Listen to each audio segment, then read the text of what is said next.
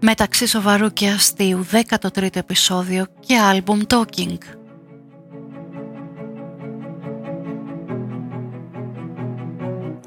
Apple Podcasts, Google Podcasts, Spotify, εγγραφή για να ακούτε τα καινούργια επεισόδια.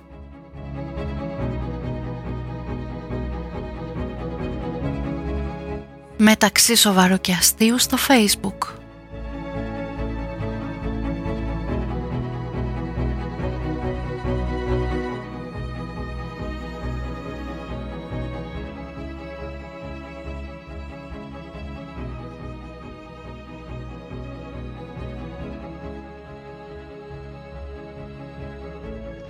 Δέκατο τρίτο το καλό, το album Talking και είμαστε εδώ σε ένα ακόμα podcast με τον Θοδωρή Τσάτσο και τον Δημήτρη Ηλεμόσογλου. Καλησπέρα. Καλησπέρα. Και πάμε σήμερα να μας ε, ταξιδέψει ο Δημήτρης με τους καθρέφτες του. Σήμερα είπαμε να μιλήσουμε για το, για το δίσκο του Φίβου Δηλωριά, τον καθρέφτη, από τους ε, σημαντικότερους, αν όχι ο σημαντικότερος της καριέρας του κατ' εμάς. Αυτά θα τα πούμε λίγο έτσι, θα πούμε ιστορίες για το πώς τον βιώσαμε εμείς, ε, κάποιες, ε, κάποιους στίχους που μας αρέσουν.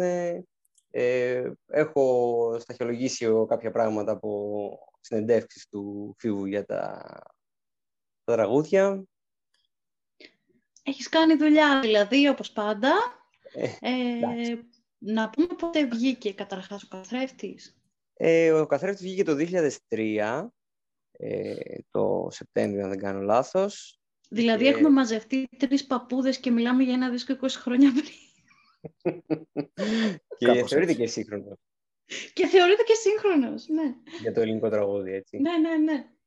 Ε, βγήκε το 2003, έχει 10 τραγούδια μέσα και κάποια από τα δύο ίσως από, τα μεγάλη, από τις μεγαλύτερες επιτυχίες του Φιλοδρυβοριά αναφέρομαι εννοείται στο, στο αυτή που περνάει και στον καθρέφτη. Mm. Ε, ο τέταρτος δίσκος ε, του Φίβου τον έγραψε από ό,τι κατάλαβα κατά τη διάρκεια τον, τον έγραψε κατά τη διάρκεια και ίσως και μετά τη θητεία του στην αεροπορία αν διαπιστώνω σωστά από τη φωτογραφία που έχει στο βιβλιαράκι του CD. Mm-hmm. Αυτά είναι τα, δύο-τρεις γενικές πληροφορίες για το δίσκο. Θες να μας πεις, Θοδωρή, ποια, είναι η... ποια ήταν η επαφή σου με το δίσκο, ποια είναι η σχέση σου, πώς το γνώρισες; OK. Okay. Πριν πω αυτό το πώς το γνώρισα, να πω ότι όντως είναι μάλλον ο σημαντικότερος του Δελιβοριά. Δηλαδή δεν είναι μόνο αυτό που πιστεύουμε εμείς. Άλλωστε, εμένα δεν είναι καν ο αγαπημένος μου δίσκος του Δελιβοριά. Θα σας πω μετά ποιος είναι. Παρόλο που αναγνωρίζω ότι είναι ο καλύτερό του, δεν είναι ο αγαπημένος μου. Ε, είναι και κάπου είχε γίνει και ένα αφιέρωμα, νομίζω τώρα στο δίσκο της 20 ετία, 2000-2020, πάλι στο Αβόπολη είχε πει νούμερο ένα, ήταν, νούμερο, ήταν πολύ ψηλά, δεν ήταν. Ναι, ναι, ήταν, ήταν. Ήταν πολύ ψηλά. Ε, και επίσης ε, νομίζω ότι τα περισσότερα κομμάτια του στέκ παίζονται ακόμα στα live του φίλου, δηλαδή και τα Χριστούγεννα και ο καθρέφτης και αυτή περνάει και η Βρεοπομπή και άλλα παίζονται. Έχει, έχει αφήσει πάρα πολλά. Εμένα η πρώτη μου μη γνωριμία με τον καθρέφτη, γιατί αρνήθηκα να τον γνωρίσω, ήταν όταν βγήκε. Όταν βγήκε, εγώ άκουγα, είχα αφήσει σιγά σιγά τα ελληνικά ροκ εντός πολλών εισαγωγικών που άκουγα τότε, που ήταν ο Παπακοσταντίνου, ο Τσακνής και όλα αυτά, τα πολύ mainstream και τύπου ροκ που ακούνε όσοι δεν ακούνε ροκ στην πραγματικότητα. Ε, και είχα μπει σιγά σιγά στα ξένα κανονικά ροκ εντός, ε, εκτός εισαγωγικών και άκουγα τέτοια πράγματα. Στο σχολείο και στην τάξη, λοιπόν, είχα ένας συμμαθητή, ο οποίος άκουγε πάρα πολύ ξένη pop. Πάρα πολύ Μαντόνα, πάρα πολύ... Ποιε ήταν τότε της μόδας το 2003 και όλα δεν ξέρω. Αγγέλς. Αγγιλέρα ήταν, Δεν ξέρω ποιες. Ήταν, άκουγε πάρα πολλά τέτοια. Και από ελληνικά επίσης άκουγε όλο το mainstream ε, σκύλο pop και άκουγες και κάτι πιο εναλλακτικούς pop ε, τύπου Ζακ Στεφάνου, τέτοια πράγματα. Δεν, δεν, δεν, δεν ταιριάζαμε καθόλου μουσικά. Έπαιζε και πιάνο, ήταν καλός μουσικός ο ίδιος. Έπαιζε και πιάνο, έγραφε και κάτι κομμάτια pop. Ήταν, ασχολιόταν πολύ με τη μουσική, αλλά δεν είχαμε καθόλου κοινά γούστα. Και έρχεται μια μέρα ενθουσιασμένος και μου λέει, Βγήκε μου λέει ο νέος δίσκος του Φίβου Δελιβοριά που είναι ο καθρέφτης. Εγώ δεν ήξερα ούτε το Φίβο Δελιβοριά, ούτε ότι έβγαλε και παλιότερο για να βγάλει νέο δίσκο, και ούτε φυσικά τον καθρέφτη. Και επειδή μου το είπε ο συγκεκριμένος, παρόλο που τον ε, αγαπούσα πολύ σαν φίλο, δεν την εκτιμούσα καθόλου τη, τη μουσική του, τα γούστα που είχαμε. Οπότε λέω, καλά τώρα αυτός ο Δελιβοριά καθρέφτης, εντάξει. Ε, οπότε ούτε καν το άκουσα. Ούτε καν ε, μπήκα στον κόπο να δω τι είναι. Δεν είχες και YouTube τότε να πεις να πατήσω να δω λίγο τι γίνεται. Δεν άκουσα. Ράδιο δεν άκουγα, δεν άκουσα πουθενά κανένα κομμάτι από τον καθρέφτη. Λοιπόν, περάσανε πάρα πολλά χρόνια. Πέρασαν, φτάσαμε στο. Όχι και πάρα πολλά, εντάξει. Φτάσαμε στο 2007 που γινόντουσαν οι μεγάλες συναυλίες για το νόμο πλαίσιο και τα ιδιωτικά πανεπιστήμια και όλα αυτά. Και μέσα σε μια εκδήλωση που είχαν πάρα πολύ καλλιτέχνες στο Σύνταγμα, βγήκε και ο Φίβος. Που εγώ πάλι δεν ήξερα ποιος είναι. Και έπαιξε την Εβραιοπομπή. Ήταν το μόνο κομμάτι που έπαιξε μαζί με, και μετά το, το εκείνη. Νομίζω έπαιξε το εκείνη και το, την Εβραιοπομπή. Το εκείνη το ήξερα, χωρίς να ξέρω ποιο είναι αυτός που το λέει, το ήξερα. Άκουσα την Εβραιοπομπή λοιπόν και σοκαρίστηκα πάρα πολύ με αυτό το κομμάτι. Δηλαδή με εξάφνιασε υπερβολικά. Δεν ήξερα να πω άμα με εξάφνιασε ε, θετικά ή αρνητικά. Πάντως με ξάφνιασε, με σόκαρε, δηλαδή λέω δε, τι είναι αυτό το πράγμα. Και έτσι λοιπόν έψαξα και βρήκα ότι αυτό είναι στον καθρέφτη και άκουσα τον καθρέφτη. Μετά από, όχι τόσα πολλά, τέσσερα χρόνια. Ναι, μετά από τέσσερα χρόνια, ναι. Μάλιστα. Εμένα η, η πιο μικρή σε έκταση ιστορία μου ε, είναι αντίστοιχη με αυτή που είπα για τον δίσκο το ένα του Μάλαμα που είπαμε στο προηγούμενο podcast. Ε, όταν, το, όταν, άκουσα εγώ, το, όταν άκουσα εγώ τον Φίβο Λιβοριά, ο καθρέφτης ήταν ήδη εξαντλημένος, το, το CD εννοώ, ε, και το βρήκα σε ένα υπέροχο, υπέροχο δισκοπολείο στα Εξάρχεια στο μικρό ερωτικό, μεταχειρισμένο, σφραγισμένο βέβαια, ε, το CD και το πήρα και τότε διαπίστωσα ότι όλα αυτά τα ωραία τραγούδια ήταν όλα μαζί σε έναν δίσκο γιατί τότε άκουγα πιο διάσπαρτα τραγούδια από τους ε, λίγους ε, Έλληνες καλλιτέχνες που άκουγα. Τότε κατάλαβα κι εγώ την ολότητα αυτού του εγχειρήματος του, του, σαν, σαν δίσκο, το πω έτσι. Αυτή ήταν η δική μου πιο μικρή ιστορία για τη γνωριμία μου με τον καθρέφτη.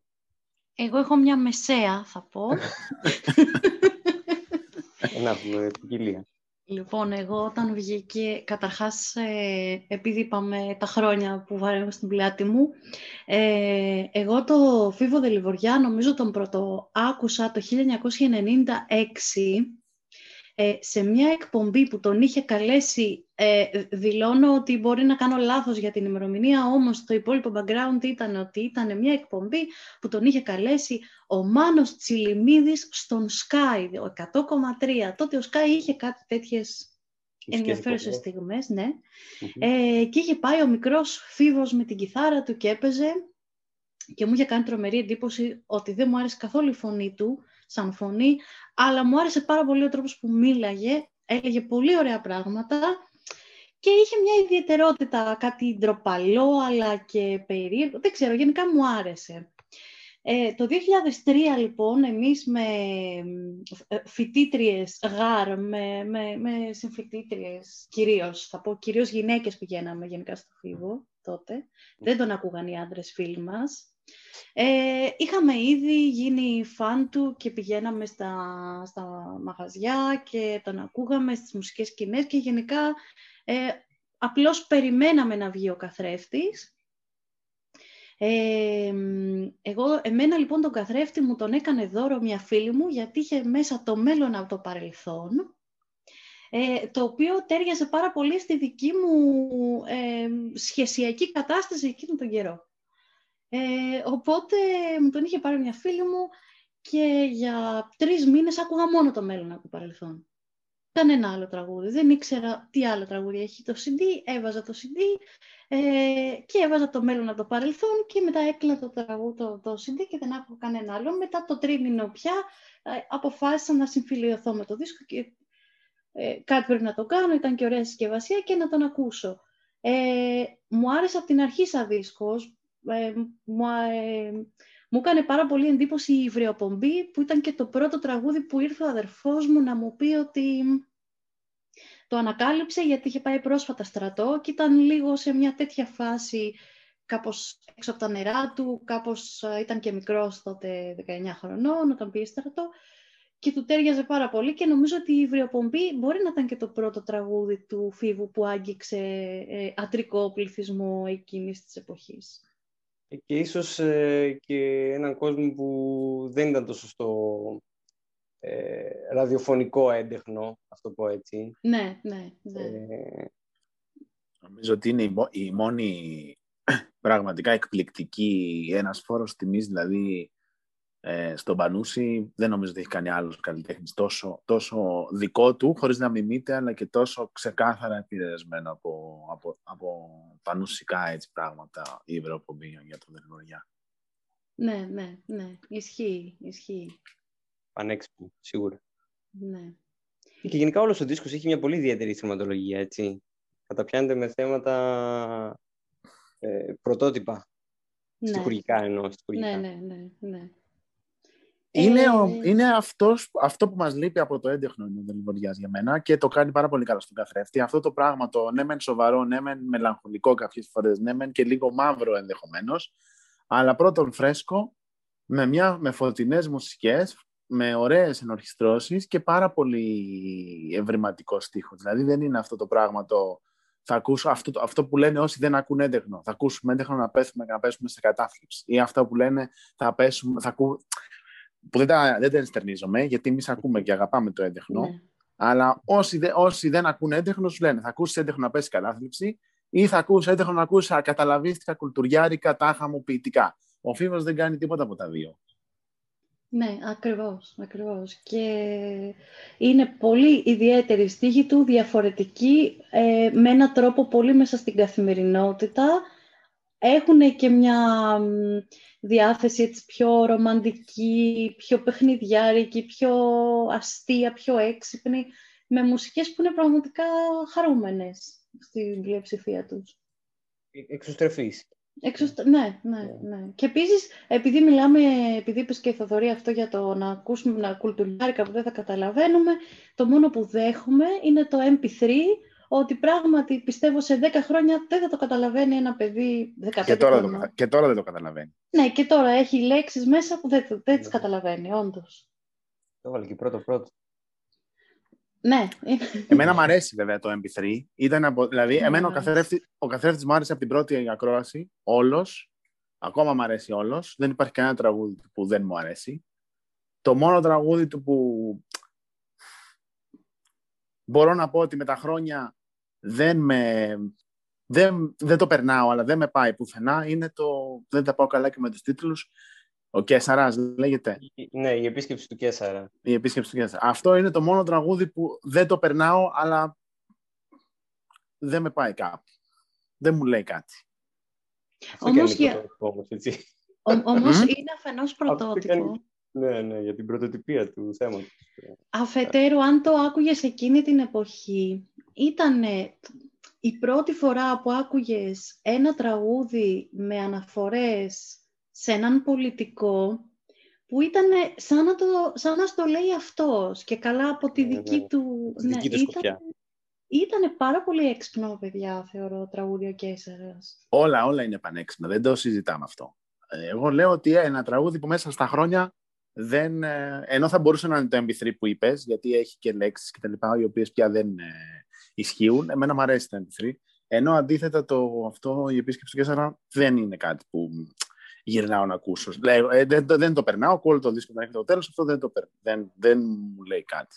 Επίσης, για να μην ε, πει κάποιος πονηρός, καλά ρε παιδιά, ήρθατε να μας μιλήσετε ένα άλμπουμ και δεν ξέρετε καν τους τίτλους που, λέει, που, που έχουν τα τραγούδια, θα σας πω ότι εγώ α, ε, αγόραζα τα CD, δεν κοίταζα το tracklisting, εγώ ήθελα το CD. Οπότε κάθε φορά είχαμε μια συζήτηση με έναν ε, κολλητό που με- μου άρεσε, ποιο, ποιο τραγούδι σου άρεσε και με ρώταγε επίτηδε γιατί ήξερα ότι δεν πολύ κοίταζα τους τίτλους, δεν τους μάθαινα τους τίτλους. Και έλεγα, Μ' αρέσει τρομερά το 6, το 8 και το 12. Αυτό το, τα νούμερα είναι ξεκάθαρα εποχή CD. Η δική μας. Έτσι. ναι, ναι, Ναι, Εποχή ναι, CD ναι. είναι αυτό, Ναι. Τα νούμερα. Ε, ένα πράγμα που παρατήρησα έτσι ξανακοιτάζοντας τα τραγούδια έτσι λίγο και τα στιχάκια είναι ότι ε, δεν ξέρω τι είναι, να πω με σιγουριά ε, ποια είναι η αιτία, αν και το φανταζόμαστε, είναι ότι τα τραγούδια που δεν έγιναν ε, κοιτάκια, στο πω έτσι, στο δίσκο, δεν έχουν ρεφρέν. Τα τρία-τέσσερα τουλάχιστον που δεν είναι hit και αρκετά γνωστά, δεν έχουν την κλασική δομή του play refrain. Ναι, αλήθεια ναι. είναι αυτό και, και το μέλλον από το παρελθόν και ο Κέσαρας και τα, η όμορφη πόρτα. Και το δεν ξέρω τι είναι. Και το δεν ξέρω τι είναι, όντως δεν έχουν ρεφρέν. Είναι, νομίζω αυτά, αν δεν κάνω λάθος. Ε, και το τρένο στη κορυφογραμμή, ναι, ναι, ούτε και αυτό. αυτό. Το τρένο στην κορυφογραμμή, επειδή είναι και διασκευή, ακουγόταν έτσι λίγο περί... σαν εμένα πάλι αυτό ήταν το μόνο μου παράτερο τον πρώτο καιρό. Το αγάπησα με το, με το πέρας του χρόνου και κυρίως από τα live ήταν... Ε, ε, τα live του Δελιβοριά πραγματικά μπορούσαν και μπορούν δηλαδή ακόμα, αλλά τότε ειδικά ακόμα περισσότερο μπορούσαν να σε κάνουν να δεις το δίσκο με τρόπους που δεν τους είχες φανταστεί πραγματικά, γιατί είχε όλες αυτές τις ιστορίες ενδιάμεσα. Την αγάπησα την κορυφογραμμή στην πορεία. Στην αρχή δεν την καλοδέχτηκα.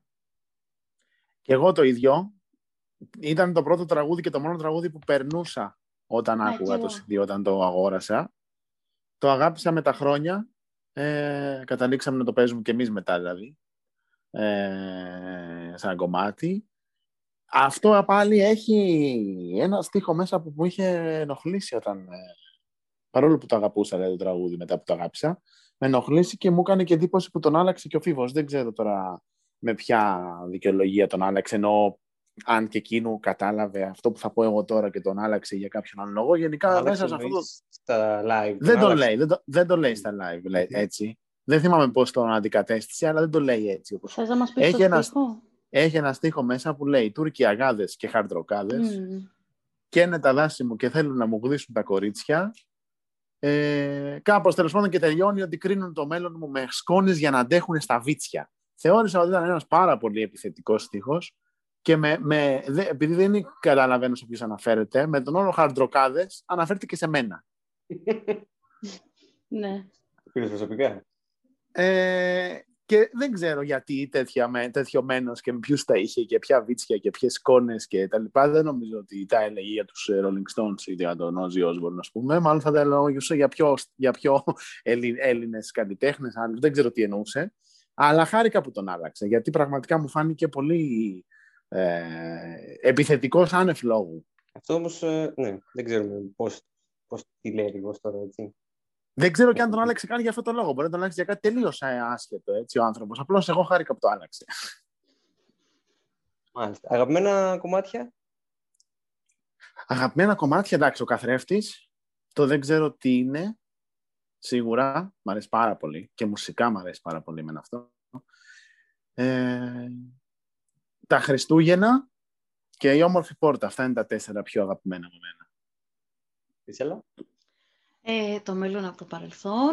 Δεν μπορώ να το βγάλω έξω, παιδιά. Εγώ το αγαπώ πολύ. Ε, την όμορφη πόρτα, ε, και εγώ θα πω. Το δεν ξέρω τι είναι. Ε, δεν, δεν, ξέρω, δεν ξέρω ποιο να μην πω αγαπημένο. Εμένα μου αρέσει πολύ και η μουσική του Κέσαρα. Δηλαδή ο Κέσαρας μου αρέσει και σαν μουσική. Και σαν ερμηνεία. Δεν ξέρω, δεν ξέρω τι να πω σε αυτό το δίσκο. Είναι ένας δίσκος που δεν, ε, δεν ε, ε, έχω τραγούδι να πω, δεν, δεν, έχω, δεν το έχω αγαπήσει πολύ. Ο καθρέφτης, σαφώς. Εσύ, Δημήτρη. Ε, εντάξει, τώρα ο καθρέφτης προφανώς είναι κορυφαίο.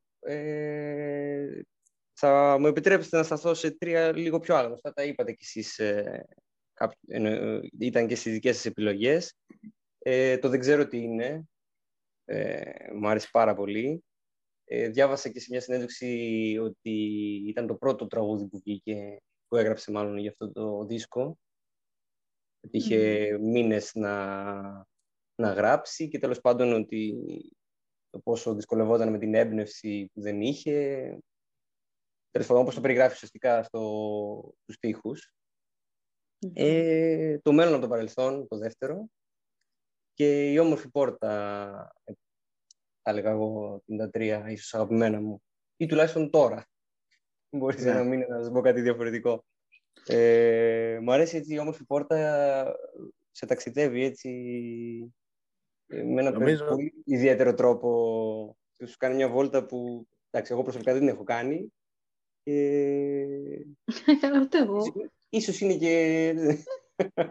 ίσως είναι και ωραιοποιημένη, αλλά δεν ξέρω. Έτσι, πολύ, πολύ γλυκό Δεν ξέρω, η όμορφη πόρτα νομίζω συνοψίζει όλες τις αρετές του Φίβου σαν δημιουργό. Εγώ έτσι όπως το σκέφτομαι τώρα, δεν το ξανασκέφτηκα πριν, τώρα μου βγαίνει, γιατί είναι και ένα θέμα πρωτότυπο, δηλαδή πρωτότυπο με την έννοια ότι και δεν, δεν, δεν υπάρχουν τρομερά πολλοί που έχουν ασχοληθεί με αυτό το θέμα και εξαιρετική αφήγηση μιας ιστορίας που το έχει πάρα πολύ ο αυτό να λέει ωραία τις ιστορίες που διαλέγει και ε, την φωτεινή, παύλα, ρομαντική πλευρά και στοιχουργικά και μουσικά. Δηλαδή δεν είναι ένα, ενώ είναι ένα θέμα που θα μπορούσες να το πιάσεις και βαριά θα μπορούσες να το βάλεις. Τέλος πάντων είναι ένα θέμα που είναι με σεβασμό και για τις ε, κοπέλες τις οποίες αναφέρεται και για τους ανθρώπους ε, που είναι έφηβοι και πάνε να κάνουν ε, ένα, μια βόλτα ενηλικίωσης, ας πούμε, μέσα σε αυτό το πράγμα. Και με...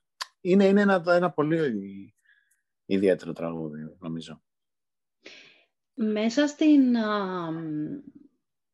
αρχική μου άρνηση να ακούσω τα υπόλοιπα τραγούδια του δίσκου, νομίζω από φόβο μήπως και δεν μ' αρέσουν, που δεν υπήρχε τέτοια περίπτωση, αλλά δεν ξέρω γιατί το σκεφτόμουν αυτό. Την, η όμορφη πόρτα ήταν αυτή που στάνταρ πέρναγα... Δεν, δεν, είχα, δεν πρόσεχα τους στίχους της τον πρώτο καιρό, μιλάμε για το 2003. Και έφτασε ένα live, δεν θυμάμαι αν ήταν το live της παρουσίασης του δίσκου, κάποιος στο Γυάλινο, αλλά έφτασε ένα live και ο τρόπος που μας μίλαγε για την όμορφη πόρτα και πραγματικά δεν, δεν μπορούσα μετά να σταματήσω να την ακούω. Πάντως για το να επανέλθω ήθελα στο μέλλον από το παρελθόν, το σχολίασες και εσύ, Χρυσέλα, πόσο το άκουγες. Γι' αυτό αυτή η στίχη είναι αριστουργηματική. Δηλαδή, απορώ πως δεν είναι πασίγνωστο αυτό το τραγούδι. Ναι, και ναι. Δεν, δεν, ξέρω, δεν το παίζει, δεν το έπαιζε ο ίδιος, ε, δεν, το, ε, δεν το έχει παίξει πάρα πολύ στα live. Δεν το έχει παίξει πάρα πολύ στα live. Ναι, όσες φορές πήγα εγώ, που πήγαινα τα τελευταία χρόνια σχετικά, δεν το άκουγα. Δεν ξέρω αν το παίζετε τα πρώτα χρόνια που βγήκε. Πάντως μου κάνει τρομερή εντύπωση που δεν είναι πολύ γνωστό αυτό το τραγούδι. Ναι, ναι. Είναι ένα πάρα πολύ ωραίο τραγούδι και ο τρόπος που περιγράφει αυτή τη συγκεκριμένη σχέση δύο τέτοιων ανθρώπων ε, σε, σε, κάνει πραγματικά... Δεν μπορώ να φανταστώ, ρε παιδί μου, πώς γίνεται να μην μπεις μέσα σε αυτό. Δεν ναι. μπορώ να φανταστώ, άσχετα αν το βιώνεις ή όχι. Εγώ έτυχε και κόλλαγε πάρα πολύ.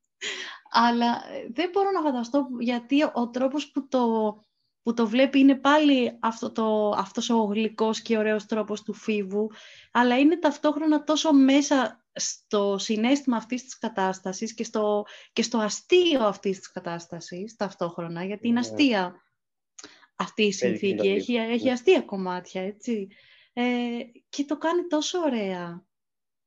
Και είναι 2021 και το λέω αυτό. Δηλαδή θέλω να πω, ξέρεις, έχουν, έχουμε περάσει πολλά χρόνια από τότε που αυτά, ξέρεις, ήταν okay. Είναι πολλά χρόνια μετά και όμως δεν υπάρχει περίπτωση να μην σταματήσω αυτό το τραγούδι.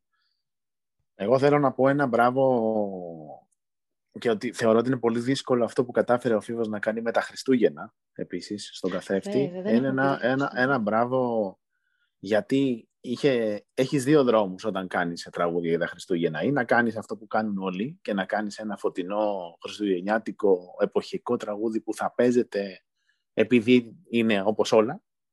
Ή επειδή θέλεις να υπηρετήσεις και το έντεχνα τραγούδι, την από εκεί πλευρά, την πιο κουλτουριάρα, την πιο καταθλιπτική, την πιο μελαγχολική, την πιο υποτίθεται, να κάνεις ένα τραγούδι χλεβαστικό για τα Χριστούγεννα και να πεις πόσο βλακεία είναι τα Χριστούγεννα και τι χαζί που είστε που σας αρέσουν τα Χριστούγεννα και τι ψευτιά που είναι όλη αυτή η χαρά που έχετε τα Χριστούγεννα. Ο Φίβος λοιπόν τα κάνει και τα δύο μαζί και καταφέρνει νομίζω να τα ακούνε αυτό το τραγούδι όντως και η εδώ και η εκεί.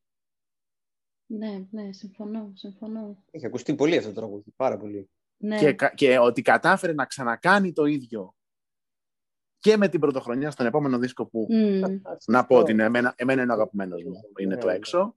Είναι, ε, είναι, είναι φοβερή επιτυχία. Ναι, ναι. Έχει πιάσει πάρα πολύ αυτό που, που αυτή την αντίφαση που έχουμε, αυτό το... Έχει αυτές τις παρομοιώσεις μέσα. Δεν ξέρω, είναι ε, ευρηματικό τα Χριστούγεννα. Και επίσης νομίζω ότι τα Ένα για τα φώτα μας λείπει, ένα για τα φώτα. Ένα τα για τα φώτα, ναι. επίσης να πω, νομίζω πως τα Χριστούγεννα άρχισαν να ακούγονται περισσότερο με τα χρόνια. Δεν είμαι σίγουρη ότι τα ακούγαμε. Ήταν ο καθρέφτης, ήταν ένας δίσκος δυναμίτης, γιατί είχε τόσα πολλά τραγούδια να ακούσεις. Και νομίζω πως τα Χριστούγεννα, yeah. Ναι. τα ακούγαμε, αλλά νομίζω πως παιδιά, αστεία αστεία, τα Χριστούγεννα τα ανέβασε πάρα πολύ το Facebook. Και ξέρετε γιατί; Γιατί τα ποστάρουν όλοι τα Χριστούγεννα. Yeah. Ναι. Λες για αυτό να χάθηκε το μέλλον από το παρελθόν, επειδή είχε τόσο ε, πολλά... το έχω πληγωθεί πάρα πολύ. Είναι έχω, πρόβλημα έχω αυτό. Να έχεις, αδικηθεί 10, πάρα πολύ. να έχεις 10 στα 10 εδώ. ναι. Κοίτα, το, το μέλλον από το παρελθόν είναι το μόνο που ενδεχομένως θα μπορούσε, πέρα από το ότι δεν έχει ρεφρέν, έχει και λίγο. Ε, λίγο ο στίχος του ενώ είναι πάρα πολύ ωραίος, δεν είναι α, ε, απαραίτητα εύληπτος για όλους όσο, όσο άμεσα μιλάνε τα υπόλοιπα κομμάτια. Ναι, σίγουρα. σίγουρα. Δεν σας Ίσως γι' αυτό δεν καταλαβαίνω. έγινε. Δηλαδή, ας πούμε, μιλάει για την Ανάσταση, αλλά πρέπει να το σκεφτείς λίγο ότι τελικά μιλάει για την Ανάσταση. Μέσα σε Εγώ- όλο αυτό το σκηνικό που χτίζει του, Ναι, ναι, ναι. των δύο ατέριαστων που τελικά ε, ενώνονται, ας πούμε, κάπως. Αυτό είναι από τα τραγούδια που κάθε φορά που το ακούς θα σκεφτείς κάτι διαφορετικό. Ε, εγώ τουλάχιστον. Θα σκεφτώ κάτι διαφορετικό, κάτι επιπλέον σε σχέση με αυτό που σκέφτηκα την προηγούμενη φορά. ναι δηλαδή ναι. έχει να σου δώσει. Το, κα- το ακούς και το ξανακούς και σου δίνει. Ναι, ναι, ισχύει, ισχύει. Τίποτα, παιδιά. Ήταν, ε, για μένα ήταν Είναι σοκαριστικό. δισκάρα, παιδιά, ο καθρέφτης. Όσοι δεν τον έχετε ακούσει, σπεύσατε να τον ακούσετε. Ναι, Όσοι τον έχετε ακούσει, ξανακούστε τον. έτσι. Αυτό που έτσι, για τη μουσική που δεν είπαμε κάτι, ε, δεν έχω να πω κάτι συγκεκριμένο, απλά και ότι προφανώς το αποτελέσματος κρίνουμε ότι έχει πάρα πολλές καλές και πιασάρικες μελωδίες, έτσι. Δεν είναι Ναι. μόνο... Όλες. Έχει και Μηδεμία, μουσικά για ωραία. μένα καμία, καμία δεν υστερεί. Μουσικά ίσως θέματα πάλι- ωραία, και πάλι τον ρεφρέν, Κέσσαρα θα βέβαια, πω. ναι. Πάλι τον Κέσσαρα θα πω. Ίσως η, πιο, η, πιο, η, λιγότερο, πιασα, η λιγότερο ενδιαφέρουσα ίσως να είναι αυτή. Για μένα. Ο Κέσσερας όμως έχει ωραία έτσι ενορχίστρωση, ωραία με τη φωνή που παίζει σε διάφορα... Έχει κάνει και τέτοια μ, πράγματα μέσα στον Κέσσαρα. Δεν ξέρω. Ε, δεν είναι, με τον Κέσσαρα δεν έχει καλή σχέση. Το δεχτάς, ναι, από όπου και να το πιάσεις. Μουσική, στίχους, το βάζεις Ναι. τελευταίο. Εντάξει, θα το δεχτούμε. Ναι, ναι. Όλες άλλο οι άλλες το- μελωδίες όμως είναι τρομερά κολλητικές και πολύ Ναι. πιασάρικες, πραγματικά. Έτσι, έτσι. Και νομίζω ότι ήρθε ο Φίβος από δύο. Εντάξει, την παρέλαση δεν την έχω καλά στο μυαλό μου, οπότε ας μην την ε, πιάσω. Αλλά ήρθε από, δύο, δι- ήρθε από την, ε, το «Η ζωή έτσι μόνο είναι ωραία». Ήρθε από το Ναι. Χάλια, με φόρα, που έκανε πάλι, πάλι είχε πολύ δυνατές μουσικές μέσα, με άλλο τρόπο, εντάξει. Ε, πάει και στον καθρέφτη και συνεχίζει και με το έξω. Και το, δηλαδή είναι, είναι Βέβαια. αυτοί οι δίσκοι όλοι που έχουν εξαιρετική τραγουδοπία, ε, καλώς εννοούμενα πιασάρικη, ε, ο- κολλητική, έξυπνη κτλ. Είναι μηνός ο δίσκος; Ε, όχι, Sony. Sony. Ακτή τότε ήταν ακτή. Ναι, Ναι, ναι, Ακτή λεγόταν η δισκογραφική. Η Sony έκανε τη διανομία. ναι, Καταλαβαίνω ναι. καλά από τα, από τα αναγραφόμενα εδώ στο CD. Εντάξει, Γιατί και τότε νομίζω- διάβαζα στην συνέντευξη ότι έκανε, ήταν, έκανε αρκετό καιρό από τον προηγούμενο να το βγάλει. Το Ναι. καθρέφτη εννοώ. Ναι, ναι, ναι, ναι, ναι. Να υπάρχει, υπήρχε ήδη ένα ρεύμα, ήταν ήδη αναγνωρίσιμος. Υπήρχε δηλαδή μια προσδοκία από αυτόν τον καθρέφτη που δεν υπήρχε στους προηγούμενους δίσκους. Ε, και από τον καθρέφτη νομίζω άρχισαν πραγματικά να γεμίζουν και οι μουσικές σκηνές. Ναι, δηλαδή αυ- η, η δική μου η ανάμνηση είναι αυτή ότι από τον καθρέφτη και μετά άρχισε ο κόσμος να σειραίει ε, σοριδών στο φίβο. Και με μια ευλάβεια να, να ακούσουν τις ιστορίες του καθρέφτη. Το λέω γιατί δεν έχει συμβεί πολλές φορές στην Ελλάδα. Το έχει κάνει ο Σαββόπουλος αυτό το πράγμα, αλλά με άλλο τρόπο και σε άλλο στυλ, ε, να, να θες πραγματικά να ακούσεις την ιστορία του κάθε τραγουδιού πολλές φορές περισσότερο και από το ίδιο το τραγούδι. Λες, ok, θα πάω σπίτι και θα ακούσω το CD, δεν πειράζει. Ναι, κατάλαβα. Δεν το έζησα, δυστυχώς. Ναι, τώρα το μείωσε ο Φίβος, τραγουδάει πιο πολύ, μιλάει λιγότερο. Τότε ήταν πάρα πολύ ε, ομιλητικός και έλεγε και όλες αυτές τις ιστορίες και για την εφηβεία μας και για το, τις ε, βιντεοκασέτες, τους έρωτες, τα, τι, τις όμορφες πόρτες, όλα, όλα αυτά. Όλα αυτά ήταν πριν γίνουν τραγούδια, ήταν, ήταν όλες αυτές οι ιστορίες που τις άκουγες και σου τέριαζε το τραγούδι ε, πάρα πολύ καλά. Επίσης, ε, ε, εντάξει, ίσως πιο πολύ και στο έξω, ε, ε, εξηγούσε πολλά και για, και για το πώς έγιναν οι ενορχιστρώσεις του δίσκου και από ποιους και όλα αυτά, που είναι επίσης πολύ ενδιαφέροντα. Λύση, το έκανες στις εμφανίσεις του αυτό; Ναι, ναι. Το live το έκανες αυτό. Ναι, ναι, ναι. Ναι, ναι όχι, αυτό δεν το κάνει. Δεν τον ακολουθήσανε πολύ το παράδειγμα του καθρέφτη όμως, ε. Δεν έχουμε πολλούς αντίστοιχους τέτοιους δίσκους να προτείνουμε, ας πούμε, λίγους που θα πεις ότι... Όχι, σίγουρα, ναι. Γι' αυτό το, ακόμα το χαρακτηρίζεις πρωτότυπο. Mm. Ε, ναι, δεν, δεν υπάρχουν. Από θεματολογίες δηλαδή... Εντάξει, είναι και ότι είναι πετυχημένο. Δηλαδή, θα Αυτό. Και άλλοι καταπιάνονται με τέτοια θέματα και δεν τα κάνουν τόσο πετυχημένα. Προφανώς μιλάμε για ε, πετυχημένο. Έχει πετύχει το γλυκόπουλο. Ναι. ναι, ναι, ναι. Έχει πετύχει και τον ζητάμε ακόμα και θέλουμε ακόμα να τον ακούμε και... Νομίζω δεν... πλησιάζει κάτι. Ναι, ναι, ναι.